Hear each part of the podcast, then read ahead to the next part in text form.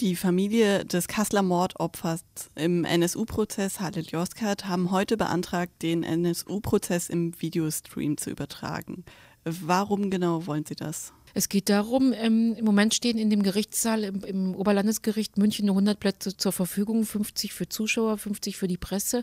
Und die ähm, Anwälte der Familie Joskat sagen, das ähm, Interesse der Öffentlichkeit ist aber so groß, dass diese 100 Plätze insgesamt nicht ausreichen. Und deswegen muss es eine Videoübertragung in einen weiteren Saal geben, dass dort mehrere Menschen den Prozess noch verfolgen können.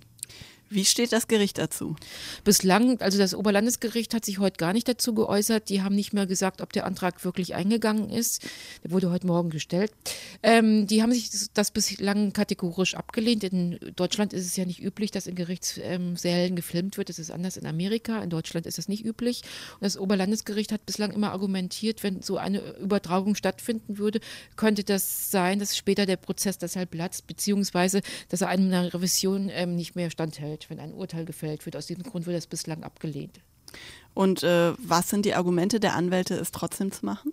Die sehen das anders. Die sagen einfach, ähm, das Interesse ist so groß und dass so eine Übertragung könnte auch durch das Gerichtsverfassungsgesetz gedeckt werden. Nämlich in dem Fall, wenn der Vorsitzende Richter die Möglichkeit hat, mitzubekommen, was in dem anderen Saal, wohin übertragen wird, geschieht.